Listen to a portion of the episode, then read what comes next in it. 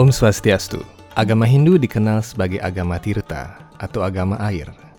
Sebab dalam setiap upacara, air menjadi bahan dasar yang sangat penting. Kata Hindu tidak berasal dari sebutan bangsa luar terhadap para pengadut Weda. Hindu berasal dari kata Indu yang termuat dalam kitab-kitab Samhita, Upanishad, dan Purana. Kata Indu sendiri bermakna air. Maka kata Indu sangat melekat dalam peradaban Weda. Salah satu karunia Tuhan Sri Krishna bagi kehidupan manusia di bumi dan para dewa di Swarga Loka adalah diturunkannya sungai-sungai suci. Weda Skanda Purana menyatakan bahwa barang siapa yang hanya ingat saja dengan nama ketujuh sungai suci yang diciptakan Tuhan, maka sekian bobot dosanya dapat disucikan seketika. Ketujuh sungai suci yang turun ke muka bumi antara lain Gangga, Yamuna, Saraswati, Sindhu, Godawari, Narmada, dan Kaveri. Semuanya mengalir hingga detik ini di tanah suci Baratawarsa atau India. Jadi umat Hindu hendaknya jangan beranggapan sebelah mata mengenai India. Umat Hindu di seluruh dunia harus dengan lapang dada mengakui bahwa tanah suci orang Hindu berada di India. Bukan hanya orang Hindu saja, bahkan semua manusia dapat disucikan dari dosa-dosa apabila mandi di ketujuh sungai suci ini. Sebelum pembahasan ini kita lanjutkan, kami mengundang Anda untuk klik subscribe apabila Anda berkenan membantu kami mengembangkan konten lebih lanjut. Usaha kami secara tulus menyebarkan pengetahuan suci Weda akan dapat terlaksana dengan baik dengan bantuan klik dari Anda.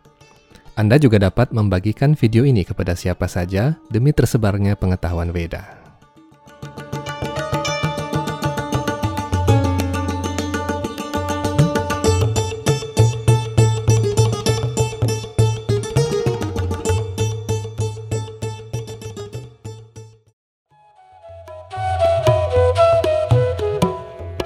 Umat Hindu tidak boleh lupa pada tanah suci Baratawarsa, tempat semua sungai-sungai suci mengalir. Bayangkanlah, setiap melakukan upacara di tempat suci, para pandita selalu memohon kehadiran dari sungai-sungai suci seperti Gangga, Yamuna, dan Sindhu agar berkenan hadir dalam wujud tirta atau air suci. Setelah tirta tersebut diberi mantra, maka barulah tirta tersebut bisa dibagikan kepada umat. Namun orang-orang yang tinggal di Baratawarsa tidak perlu lagi memohon tirta, karena mereka hanya tinggal mengambil air suci dari sungai-sungai suci yang asli. Bayangkanlah betapa beruntungnya hidup mereka secara rohani. Karena itu, budaya yang kita ikuti bukanlah budaya India, namun budaya Weda. Mantra-mantra, cara bersembahyang, pakaian, tanda-tanda suci, lagu-lagu rohani, dan ajaran-ajaran suci Weda bukanlah produk budaya India. Semua itu adalah budaya Hindu yang berasal dari Weda. Mari kita mulai dengan Sungai Suci Gangga. Air sungai ini berasal langsung dari kaki Padma Tuhan. Para resi dan acarya yang agung dari seluruh alam semesta memuji kesucian Ibu Gangga yang murni. Mereka yang memiliki kekuatan Divya Gyana dapat mencium aroma cendana dan tulasi yang terus-menerus keluar dari air suci Gangga. Karena Gangga adalah air yang membasuh kaki Padma Tuhan yang senantiasa diolesi cendana rohani dan dihiasi dedaunan tulasi yang semerbak. Karena air Gangga adalah air yang langsung berasal dari kaki Tuhan, maka kesuciannya tidak perlu diragukan lagi. Orang yang mandi teratur di sungai Gangga dijamin mendapatkan swarga loka setelah meninggal. Walaupun secara fisik kini di beberapa lokasi air sungai Gangga menjadi keruh dan kotor, menjadi tempat pembuangan berbagai jenis sampah dan bahkan jenazah manusia. Secara rohani, air suci Gangga tetap murni dan tidak ternoda. Inilah perbedaan kualitas rohani dengan pandangan duniawi. Dalam kitab suci Veda Bhagavata Purana, disebutkan bahwa semua sungai suci yang mengalir di Baratawarsa sesungguhnya adalah rembesan atau cabang-cabang dari sungai Gangga. Dewi Gangga menikah dengan Raja Santanu, salah satu keturunan Wangsa Chandra.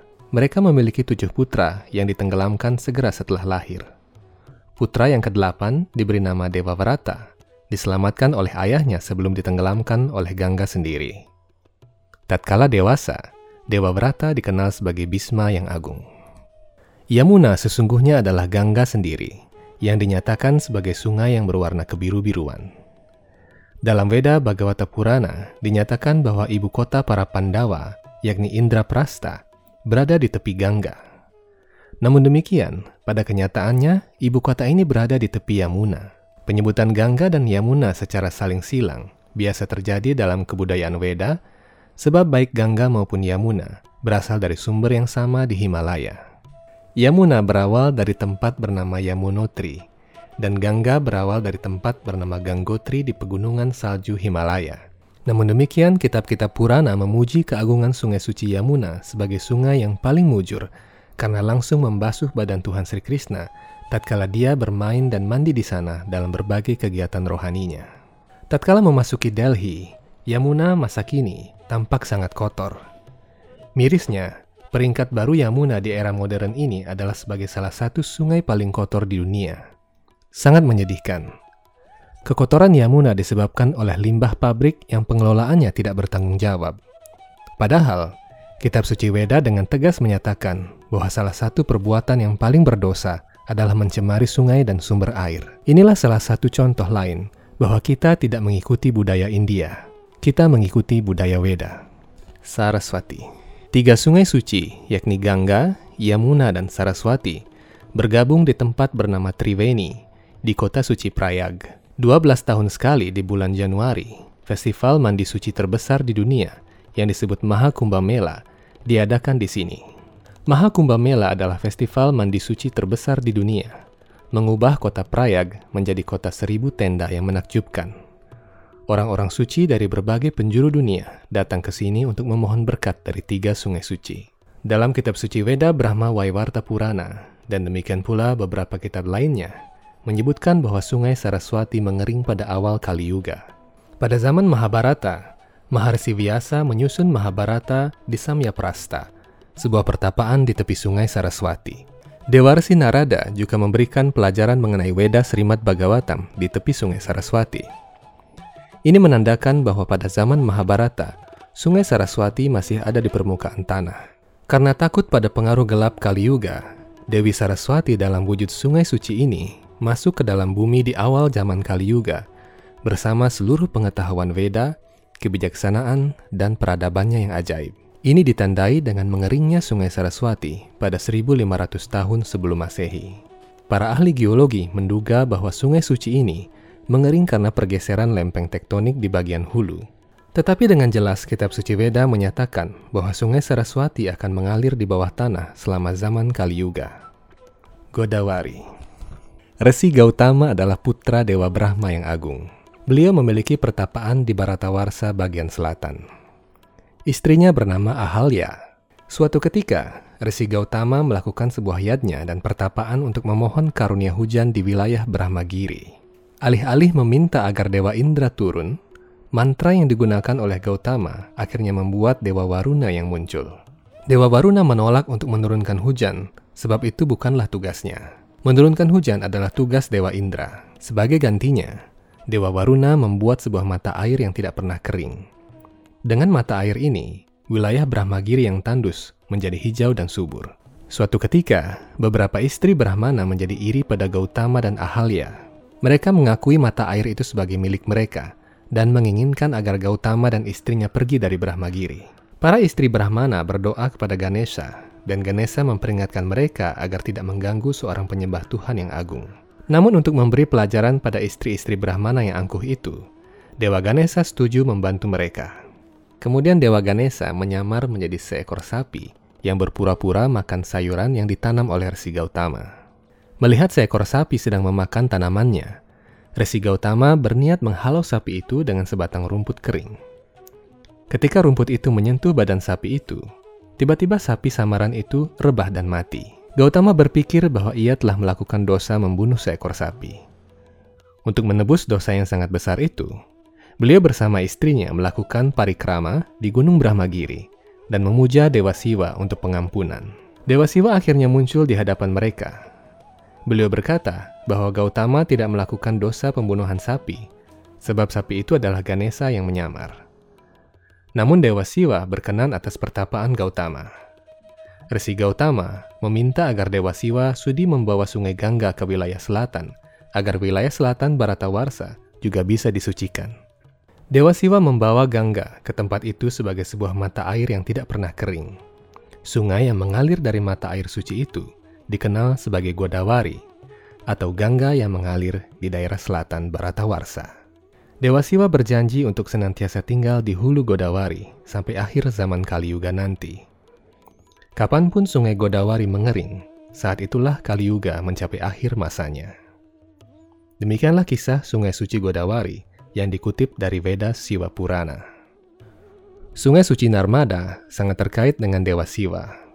Sungai ini mengalir di India bagian tengah, berhulu di pegunungan Amarkantaka. Karena Narmada turun ke bumi sebelum Gangga, maka sungai ini dikenal sebagai Purwa Gangga atau Rewa. Sebagaimana halnya sungai-sungai suci lain, Narmada berhulu di sistem planet Loka. Pada awalnya, Narmada tidak mengalir di bumi, namun hanya di sistem planet para dewa. Pada awal masa Satya Yuga di era sebelumnya, dinyatakan bahwa para dewa dan para asura bertempur di tepi Narmada di angkasa luar. Srila Prabhupada, acarya besar Hindu abad modern, membenarkan bahwa peperangan tersebut tidak terjadi di bumi, melainkan di angkasa luar. Lokasi peperangan itu tidak jauh dari konstelasi Abhijit atau bintang Vega dalam astronomi modern di langit belahan utara. Pada masa pemerintahan Raja Pururawa di awal Satya Yuga, ada keinginan raja untuk memohon agar Narmada berkenan turun ke bumi. Raja Pururawa kemudian berdoa kepada Dewa Siwa agar berkenan membawa Narmada turun ke dimensi bumi. Dewa Siwa berpesan bahwa aliran Narmada sangatlah deras, sehingga berpotensi menghasilkan banjir yang sangat besar. Oleh karena itu Dewa Siwa memilih pegunungan Amarkantaka untuk menahan laju Narmada. Sejarah ini mirip dengan turunnya sungai Gangga di era berikutnya. Nama Sindu tidak bisa lepas dari sungai-sungai suci lain yang mengalir di daratan yang kini termasuk dalam wilayah Pakistan. Sindu yang kerap disebut Indus mengalir di sebuah lembah dan subur yang dikenal sebagai Lembah Indus Saraswati. Lembah sungai ini, yang kini berada di wilayah Pakistan, adalah wilayah tujuh sungai yang saling berdekatan. Oleh karena itu, lembah sungai Indus kerap disebut sebagai Sabta Sindu atau wilayah tujuh sungai. Pada awal abad Masehi, orang-orang Persia melakukan pelayaran ke Laut Arab.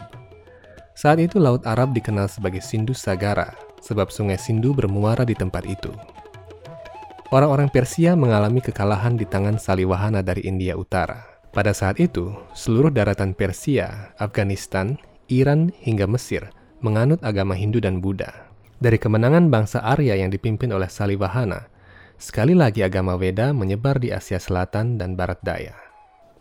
Sistem penanggalan tahun Saka yang dimulai pada bulan Maret menjadi panutan bagi bangsa-bangsa kala itu dalam menentukan angka tahun. Oleh karena itu, apabila kita melihat dengan seksama, satu tahun sesungguhnya dimulai pada bulan Maret kala itu.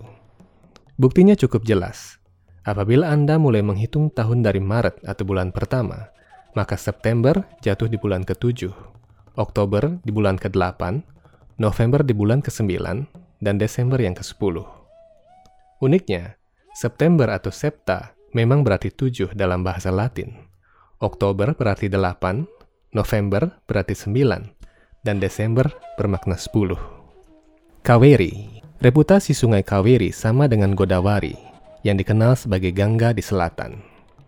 Ada banyak sekali kisah dalam kitab suci Weda mengenai turunnya sungai Kaweri. Namun kisah sejarah yang paling dapat dipercaya ada dalam Skanda Purana. Tatkala para dewa dan asura bekerja sama mengaduk lautan susu, Sri Wisnu menyamar menjadi gadis cantik bernama Mohini. Mohini berhasil memperdaya para asura dan menyerahkan kendi Amerta sehingga jatuh ke tangan para dewa. Untuk menyaingi Mohini, Dewi Laksmi menciptakan pula seorang gadis yang cantik bernama Lopa Mudra. Setelah peristiwa ini berakhir, Lopa Mudra melakukan pertapaan di Brahmagiri dan berubah menjadi batu. Suatu ketika di zaman Satya Yuga, negeri Baratawarsa bagian selatan dilanda kekeringan dahsyat akibat kutukan seorang risi. Pada saat yang sama, ada seorang raja bernama Kawera yang ingin melakukan pertapaan di Brahmagiri untuk memperoleh seorang anak. Raja memuja Dewa Brahma. Setelah sekian lama, Dewa Brahma muncul dan memberikan berkat. Berkatnya adalah benda indah apa pun yang disentuh oleh raja akan berubah menjadi seorang anak. Raja pun merasa gembira. Tatkala raja melintasi Brahmagiri, raja melewati batu hitam yang adalah Lopamudra sendiri. Tatkala raja menyentuh batu hitam indah itu, Batu itu berubah menjadi seorang gadis yang cantik. Raja menamainya Kaweri. Kaweri juga bisa berubah wujud menjadi air. Dari sinilah nama sungai Kaweri muncul. Suatu ketika, Risi Agastya mengunjungi istana kerajaan dan meminang Kaweri sebagai istrinya. Kaweri setuju dengan satu syarat. Dia bersedia berubah wujud menjadi air suci dan ditempatkan dalam kendi Brahmana milik Risi Agastya. Seorang Brahmana selalu membawa kendi tempat air suci ke mana pun dia pergi. Namun, Resi Agastya tidak boleh meninggalkan Kaweri dalam wujud air itu seorang diri dalam keadaan apa pun. Ketika Resi Agastya sampai di daerah yang dilanda kekeringan di sekitar Brahmagiri, Dewa Ganesha menyamar menjadi gagak dan menumpahkan Kaweri ke atas bukit. Akhirnya Kaweri mengalir di sana sebagai sebuah sungai. Namun demikian, suatu ketika Resi Agastya meninggalkan Kaweri seorang diri untuk pergi bertapa. Karena Resi Agastya telah melanggar janji untuk tidak meninggalkan Kaweri sendirian, Kaweri akhirnya mengalir ke bawah bukit, masuk ke dalam tanah, dan muncul kembali di daerah bernama Bagamandala. Dinyatakan juga bahwa sungai Gangga di Himalaya memiliki hubungan dengan Kaveri melalui reservoir air bawah tanah. Barang siapa yang mengingat ketujuh sungai suci ini, niscaya diringankan dari segala penderitaan. Setiap sungai suci mengalir dari kaki Padma Tuhan karena hanya kaki Padma Tuhan yang disebut Jagata Juraya yang mampu menghalau segala beban dunia. Air yang merembes dari kaki Padma Tuhan juga ada dalam berbagai wujud dan sebutan. Kadang-kadang air suci dari kaki Padma Tuhan disebut sebagai amerta atau minuman keabadian. Amerta kadang muncul di dunia dalam berbagai wujud, antara lain sebagai air sungai suci, sebagai kitab suci Weda Bhagavata Purana, dan sebagai nama suci Tuhan Sri Krishna. Ketiga hal tersebut disebut sebagai amrita atau minuman kekekalan. Orang yang mendapatkan air suci Gangga yang senantiasa mengucapkan nama suci Tuhan Sri Krishna, dan yang mendapatkan pengetahuan dari Veda Bhagavata Purana dari sumber yang dapat dipercaya, adalah manusia yang benar-benar telah meminum amrita. Keabadian senantiasa ada bersamanya kelak di alam rohani, tempat tinggal Tuhan yang paling tinggi.